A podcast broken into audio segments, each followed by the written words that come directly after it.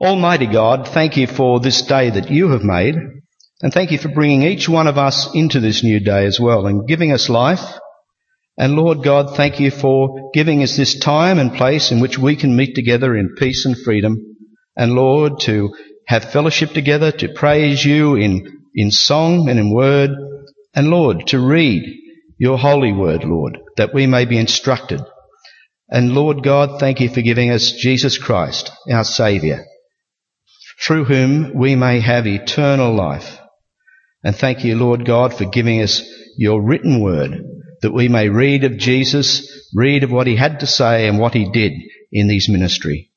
Thank you, Lord God. Help me now, Lord, just to bring this word to the congregation. Help the congregation to hear it, Lord, I pray, that we may all be pleasing to you, Lord God, and that we may be all enriched by what you have to bring to us today. For we ask it in Jesus' name. Amen. It says uh, in the church bulletin that uh, I'm preaching today to the remnant. It's great that uh, God always leaves a remnant, but just looking around at the yeah, fairly good turn up here, I would say perhaps the people at the camp are the remnant. Um, but anyway, it's good to be here and uh, to still go on with our, our, church service and hear the word of God. We just heard, heard two uh, uh, parts of the Word of God, one from uh, Deuteronomy, one from the uh, Gospel of Luke. Both sort of uh, about a little bit over a thousand years apart in terms of the uh, the time they were uh, written and talked about, and but nonetheless very much linked together. And I think um, very important for us to, to note that link. Just want to say that the the Good Samaritan used to be probably the most well known um, of uh, things from the Bible, the most well known story or parable of Jesus. I say used to because I think that's probably changed quite considerably.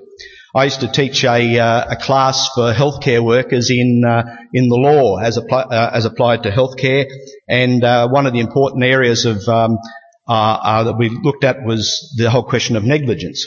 And in negligence, you have to talk about a, a concept called the duty of care. That is the duty that we all owe to other people that we come in contact with. And um, uh, I always used to to help illustrate this uh, talk. Always used to bring up the Good Samaritan, and you could tell by the look on people's faces that they immediately knew what you were talking about. I've just noticed over the last ten years or so uh, that that's not the case anymore. You get a lot of blank stares now when you mention the Good Samaritan. People just don't know the story, unfortunately. Uh, that's partly because obviously we have a lot of people now coming to Australia who are from uh, non-Christianized uh, uh, countries. They've never even come in contact with the gospel. And we also have a whole generation of people uh, whose parents are from my generation who've never been uh, taught any Bible stories, uh, let alone the gospel of Jesus Christ. So I now see, when I mention the Good Samaritan, a lot of blank faces, which is very a great pity, I think, because I think in some ways the Good Samaritan is one of the most important stories. It's a simple little story, it's, and it's pretty short, um, and not much. There's not much around it uh, that sort of explains it all. It just, it's just Jesus states it, and it's there for you to look at. But actually, I think it's very, very important.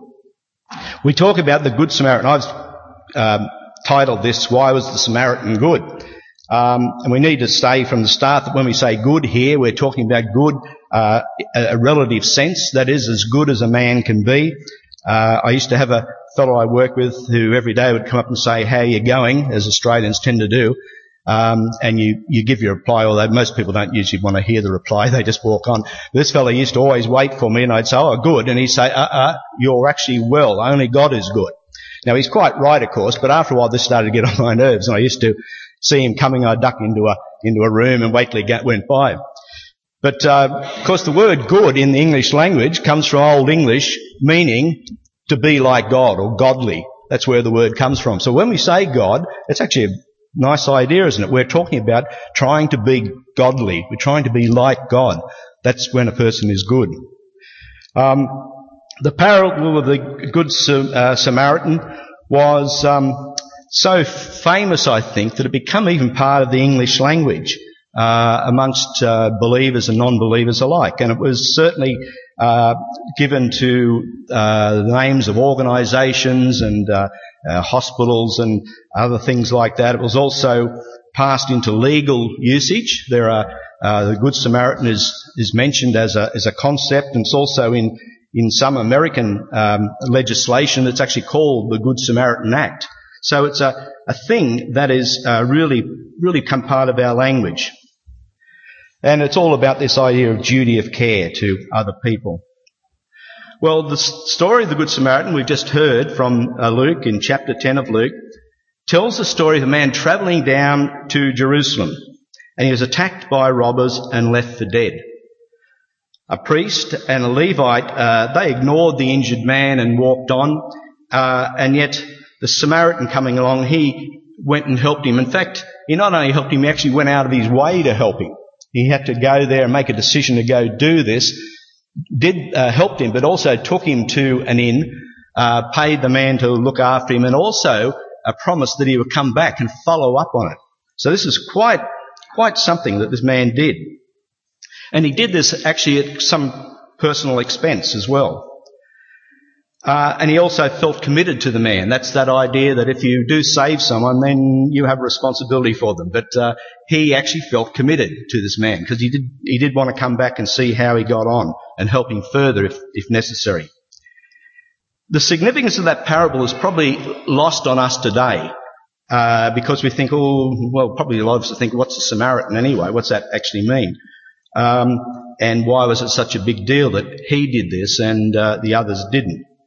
Well, to the audience of the day that Jesus was speaking to, they knew exactly what uh, Jesus was was getting at there, and particularly the young, well, the man, the so-called um, uh, uh, teacher of the law who asked the question in the first place. He uh, would have very much known what the the issue was here.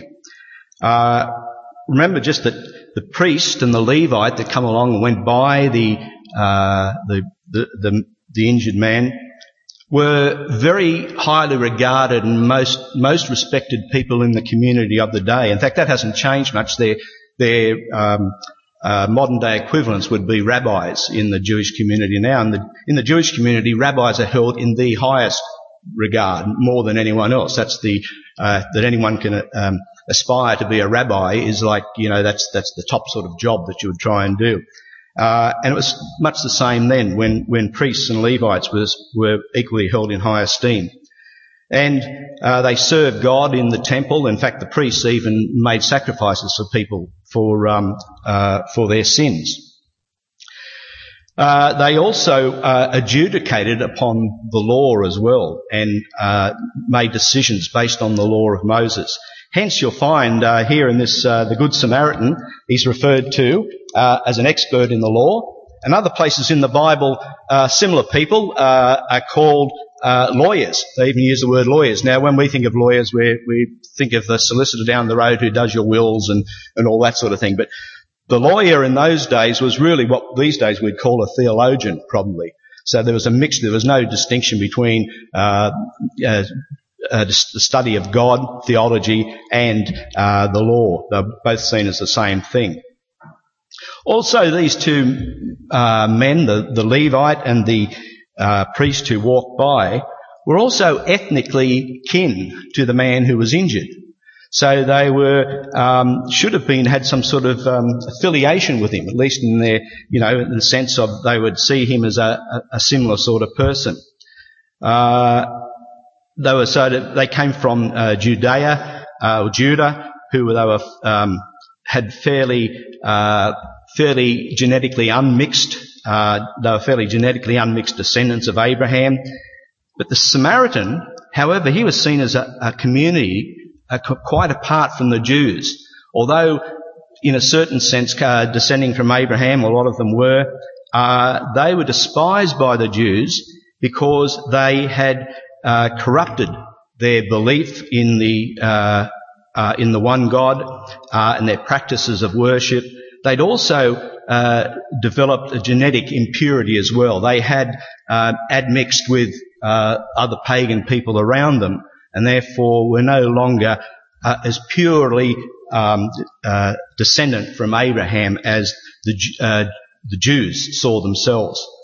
And of course, uh, the, the, Jewish people were a fairly genetically homogenous bunch of people. They were, uh, were counted, a Jew as a person who's counted as being born of a Jewish mother. So therefore, through that, uh, going back through the mothers, it's um, it's easy to trace the way back in a fairly certain way that you come from certain uh, uh, ancestral background, and people, those Jews would trace their their ancestry back to Abraham, and be, of course, be very proud of it. But you know, these two groups grew to dislike each other intently. They had um, went, went both ways, by the way, and that was an attitude that lasted for hundreds of years, and and often erupted into physical violence. Uh, groups of one uh, of one side would wait, lay in wait on the road and jump on a, a, a person of the other side and beat them up and and run off. Uh, even a bunch of Samaritans once uh, invaded the uh, the temple in Jerusalem and and tossed all the furniture around and threw rubbish all over the place and ran off. And that sort of thing was going on all the time. Uh, so there was a great antipathy between the two, the two bunches of people.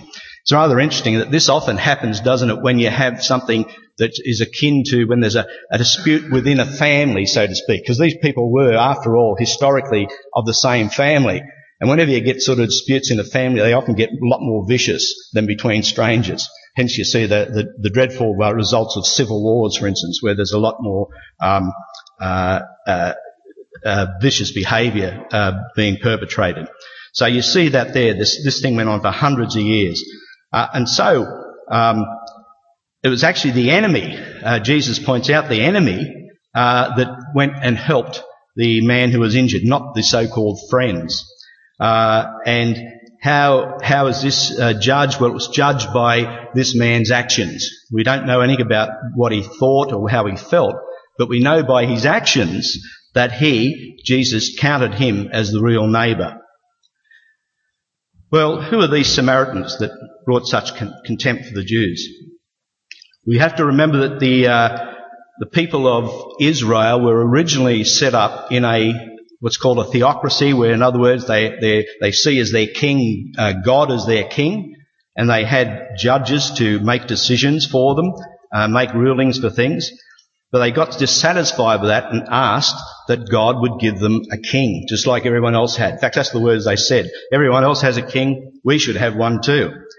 Uh, God, of course, um, uh, counseled against that, but they clamoured for a king. So he gave them a king called Saul.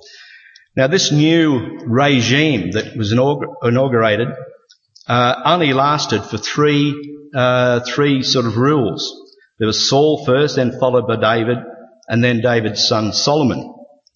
But after Solomon, there were disputes after disputes, and finally the kingdom of Israel split into two kingdoms. So you had in the north, the border went roughly from, if you can picture a map of um, uh, of the Holy Land, the, the, the, border went roughly from the top of the Dead Sea across to the Mediterranean, and Jerusalem, which was the capital of uh, Judah, was just inside the border uh, on the Judah side, whereas the um, the uh, northern side, their capital was a town called Samaria. Uh, hence the the word they get got to be known as Samaritans because they their capital was Samaria. Uh, they are the northern kingdom.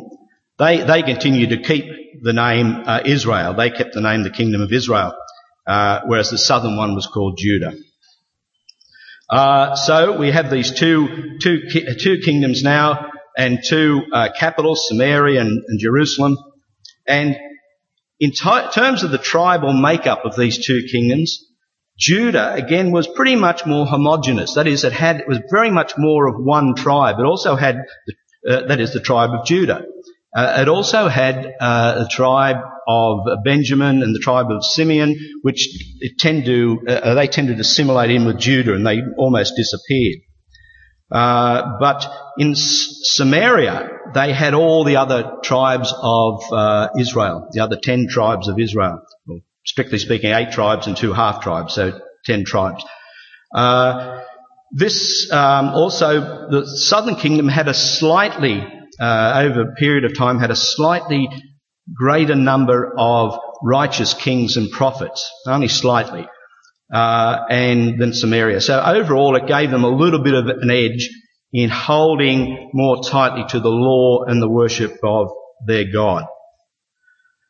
The northern kingdom, though, began to flirt with the ways of life of the surrounding pagan nations. They took on many of their practices and beliefs and they even started to intermarry uh, with the surrounding pagan nations. The flirtation, you know, is a, a great trap for us all. Uh, it's flirtation, of course, in any part of life is uh, exciting, and that's probably why we tend to do it. Uh, but flirtation is a very dangerous area because you get to a point where you don't want to come back and you go on to commit uh, serious errors. And that's what these people did. They started to actually completely forget about the God who gave them this land and the God who promised them great things and took up uh, a mixed belief, uh, their own uh, basic uh, a system of belief that took in all the, the pagan ideas around them as well. We're talking, when we talk about pagans these days, we have a, you can almost have a benign sort of view of them. Uh, of uh, you know the, the, pagan culture that we live in here now in Australia. Uh, perhaps their gods are sport or having fun, and sort of a bit benign. But we're talking about pagans here who used to sacrifice children to their god, so it wasn't so benign. Uh, but they they they took up some of these ideas and, and of course married. And often when you you marry someone from outside your belief system, um, it's very hard to get them to give up their old belief system. Uh, and they want to bring it along. So we started to see in Israel, King of Israel, people there setting up uh, idols to these pagan gods. Even though they might nominally say, oh, no, I, I follow the God of, of uh, Abraham, uh, they actually had in their house, they would have idols for their wife or husband uh, that were pagan idols. God, after many, over many years, gave them chastisement for this behaviour and gave them opportunity to, to repent, but they didn't. And finally, God brought a severe punishment and judgment against them. And it was in the form of the Assyrian army uh, who came and overwhelmed the city of Samaria uh, and captured many Samaritans.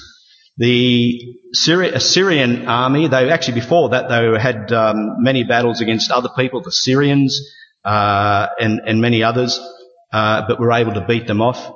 The Assyrian army, though, was probably one of the uh, top, probably the top army at the time in that world. In that world, uh, they were very fearsome people as well. If you woke up one morning, come out of your house, and looked up on the hill and saw the Assyrian army uh, ray, arrayed across the uh, horizon, you would really, really uh, tremble. You would probably want to run away because these people were ruthless. Uh, they were very good fighters. They didn't mind um, uh, dying in battle. In fact, that was seen to be a good thing for them. Uh, and they persevered until they won.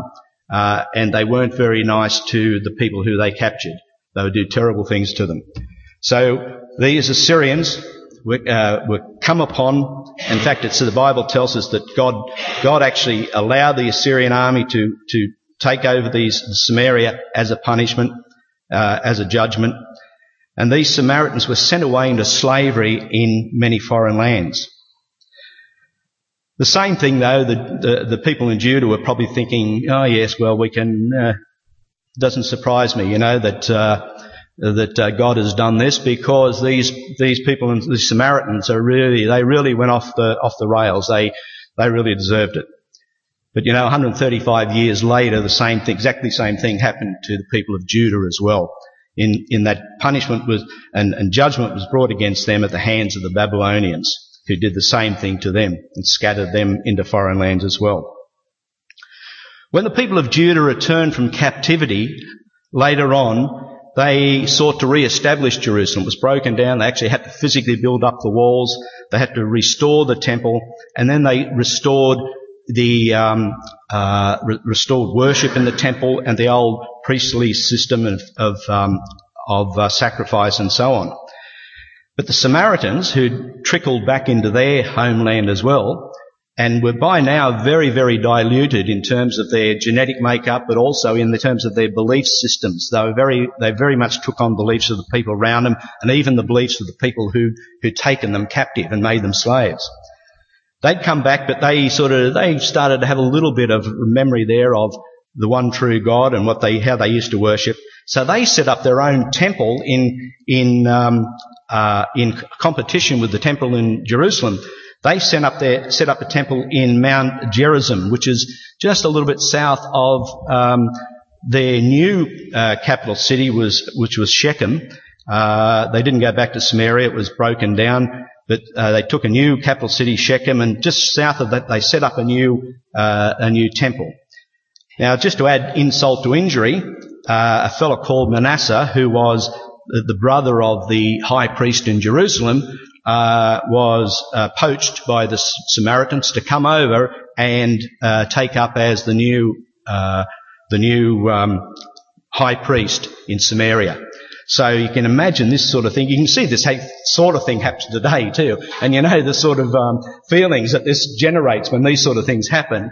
Particularly when you poach someone else and bring them over and say, "Well, now we got one too. We've got a high priest and we've got a temple." You know, ours is better than yours, sort of thing. That that really engenders a really great sense of resentment and hatred.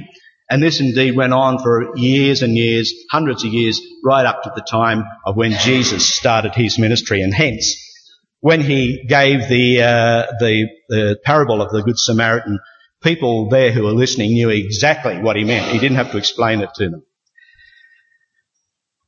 Now, what went wrong with Samaria and Judah, of course, is that they failed to heed God's word and keep His commandments.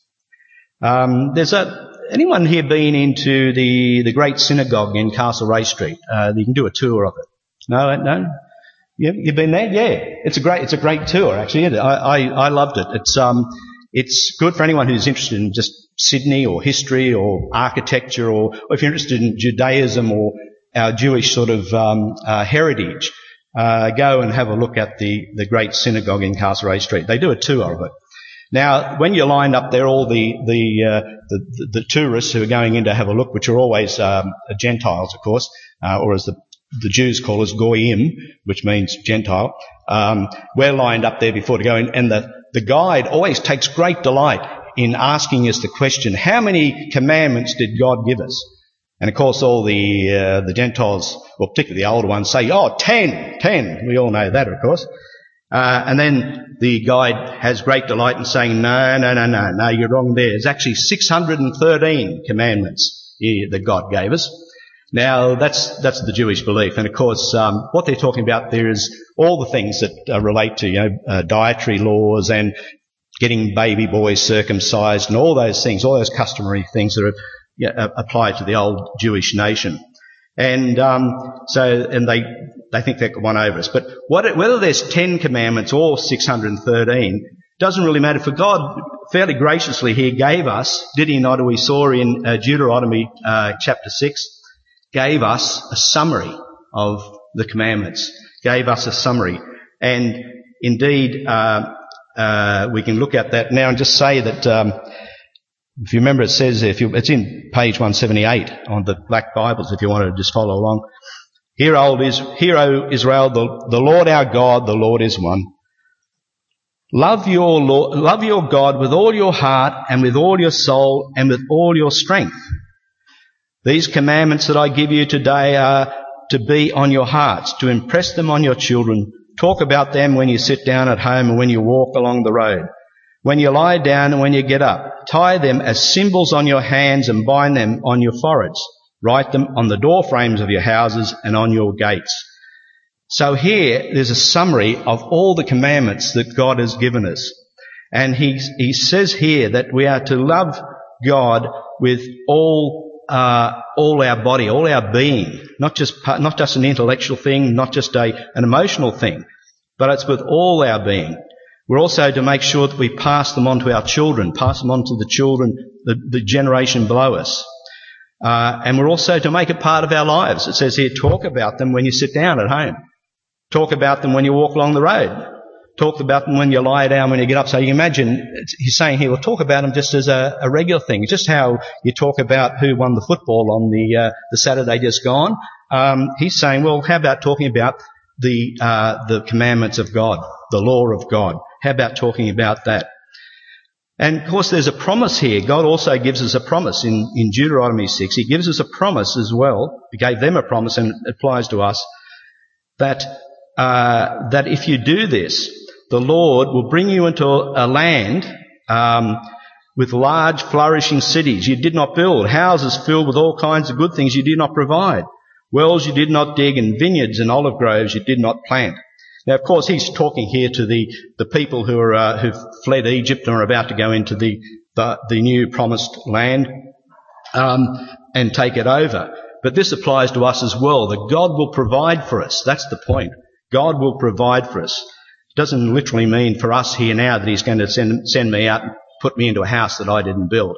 Um, well, actually, it'd be nice if it did happen that way. I'd get, well, particularly got to choose the house, but um, but that's not going to happen. But He will provide for me. He'll provide everything that I need, and that's that's the promise that God gives. If you uh, have your heart and your soul and your strength uh, dedicated to the law of the Lord.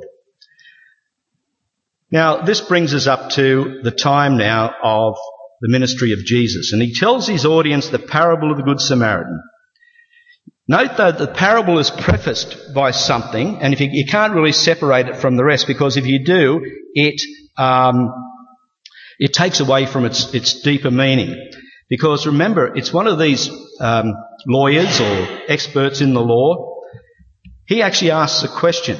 Remember that these people, uh, these experts in the law, were uh, going around baiting Jesus all the way through uh, his ministry. They used to hang around with him, go along with the crowds, listen to what he had to say, but they'd have uh, some smart aleck answers, a bit like we have Q and A on today's television, ABC, if anyone ever watches that. Similar sort of deal. They have get a, uh, a, conservative speaker up there to sit and they have a whole lot of people in the audience ready to bait them with questions. That's what these guys used to do uh, back then to Jesus. And uh, he says, what must I do to inherit eternal life? Now that, that's pretty good. That's one of the, the best question that anyone can ask in their life. What must I do to, in, to inherit eternal life? And Jesus replies, what is, what is written in the law? How do you read it? See, a very, I don't know if you ever noticed, Jesus uses a very good tactic in dealing with people who uh, challenge him and ask questions. He always hits the ball back into their side, their court. You ever noticed? He, he, and that's a good tactic for us too, for anyone really. Hit it back to them and get them to speak out what they actually think first, and then you can um, uh, you can re- respond to that. So this bloke answers very correctly. He says, you, he answered, Love the Lord your God with all your heart and with all your soul and with all your strength and with all your mind. And he adds another one here too, and love your neighbour as yourself. Well, Jesus answers, you have answered correctly. Do this and you will live. And that's a big statement. Do, you, do this and you will live. Um, he really means there, you will have eternal life. Remember, he's, he's, he's speaking in response to this fellow's question about what, what must I do to have eternal life. He's saying if you do this, you will have eternal life. So if you can love the Lord your God with all, all of your, all of your being and love your neighbour as yourself, you will have eternal life. But this fellow wasn't satisfied that because he wanted to justify himself. It says here, justify himself, or he wanted to, um, he wanted to uh, make it feel, uh, make himself feel better uh, still to get perhaps get at Jesus, and he says, "Well, yeah, but that's all very well, but who is my neighbour? So he thought there might be a bit of a, a way out there for him, because if, if for instance, um, if you think that your neighbour is just those people who you like, or those people who uh, are like you, um, or those people are the same ethnic group as you, or the same family as you, and that's still common, common throughout the whole world. In some parts of the world, of course, they, that ethnic or family, that family thing is very, very strong. Uh, even in so-called modern countries, uh, modern industrialized countries, the family uh, unit is more important than the nation. Uh, so there's, there's a whole range of different uh, affiliations that humans have still to this day, where where there's a tendency to see that group as just only they are your neighbours to to whom you have a duty of care. But um, anyway, he, he said, "But who's my who is my neighbour?" And he was probably thinking, "Well, it's it's my neighbour, surely just the Jews." In fact, he might have been thinking, perhaps my neighbour is just people like me, uh, teachers of the law, uh, the, the, Levites and the, the, the priests. Uh, and this bloke indeed would have probably, he might have been a Levite. He was very, very much probably a Pharisee, which is part of that ruling group in Jerusalem at the time who were very much um, into the uh, letter of the law, um, and were always uh, tra- traipsing after Jesus and, and trying to bait him. Uh, and he, he certainly would have been aware of the history uh, and the beliefs and practice of of Samaritans as well, and he would have despised them for that. Uh, but the lawyer um, would have seen immediately that Jesus was actually comparing those with him, with with whom he identified most, Levites and the priests. That's how this fellow would have been uh, identifying with in that story. Jesus was actually uh, giving an un- unfavourable c- comparison uh, to them with and with regards to the Samaritan. The Samaritan, of course, was seen as the hero of the story. And of course, he, he the, the lawyer here attempted to absolve himself uh, of guilt by asking, "Who's my neighbour?" Uh, and Jesus, of course, answered, "Well, uh, well, sorry, he got Jesus didn't actually answer. He got the man himself to answer with his own words and through his own reasoning." Uh, was was almost impossible for him to answer otherwise, given the story that Jesus gave. He said, "Well, the neighbour, of course, would have to be the one who showed the other one mercy." So these two summaries, we're seeing here two summaries of all the commandments of God. One, loving the Lord with all your being, and the second, loving your neighbour as yourself. They're forever now, I think, put together in our consciousness and understanding. For you cannot love God and hate your neighbour. And that includes even those who are your enemies or even the, you know, the obnoxious or coarse people that you, you come up against, or the boorish or loud people and the destructive people, uh, the bears that chase little eggs out of the park, uh, or the um, people who can't parallel park or can't merge properly, you know, all those people. Uh, or the people who defame you and bully you. Now you come across those too. It's not just for children who get bullied. Um, a lot of people get bullied all their life, and you'll find it in workplaces. So the, the, the neighbours uh, are also those people as well. We can't pick and choose. So we have to, knowing that our neighbours are all people who we come in contact with, we then have to actually examine carefully what it is to love them. What it is to love our neighbour. The Greek word, Greek word actually used in this uh, passage and uh, in other places in the Bible too uh, for love, and the Greeks had a whole lot of uh, words for love, uh, love in different circumstances. But the word used here is the Greek word agape, which I'm sure a lot of you have heard. Um, used to be very popular for uh, Christian uh, rock bands to call themselves agape and things like that back in you know about 30 years ago. I remember. But agape is uh, a particular type of love, and it's a love that we, it's not the sort of love that you would have for a spouse, for instance, or love that you would have for a family member or even a close friend. It's the love that you would have in general for, uh, certainly for people in general and for things in general. And there was a notion in word of agape that it was love for something that had great, great value. And of course, there is no, th- no thing on earth that has greater value than those creatures uh, who, like us, are created in the image of God and for whom God's only Son gave up his life as a sacrifice for their sins. They're the, they're the things on this earth that have the greatest value. There's a lot of people these days will try to tell you, there's a lot of propaganda going around now to say that that is not the case, that all creatures have equal value. Uh, certainly not, that's not the biblical story. The biblical story is that humans whatever their disposition, whatever their station in life, whatever their nationality, are all equally created in the image of God and they have equal value. And therefore, our uh, duty of care to them in the biblical sense is to all of them equally. Agape, though, is not associated so much with the emotions as are the other forms of love or some other forms of love. Um, and a lot of us have been through the love of um, uh, a, member for a member of the opposite sex who hopefully will eventually come to marry. And uh, we know that there's a lot of emotions involved in that. And uh, there's a really, um, unless you, uh, you know, uh, if you've been married, you understand it. There's a, a, drawing together of your lives, which is uh, is is really sublime. It's uh, hard to ex- explain and express, but it's really something that even stirs up your emotions, even when you're married for 30 years and um, you're getting old, and uh, it's not so much uh, you know, bringing uh, bunches of roses or going out for dinner anymore, but the feeling there, the emotional feeling, is so very strong when you just consider the delight this other person has, has, has brought you into your life. And you know that's um, that's a very emotional thing as well. But this agape is not so much emotional, but it's very much based on our conscience, uh, our sense of what's right or wrong, our, our moral consciousness, if you like that God is, is written within our hearts. And it's also based on the will. That is our desire to do something. And that is, and our ability to do something.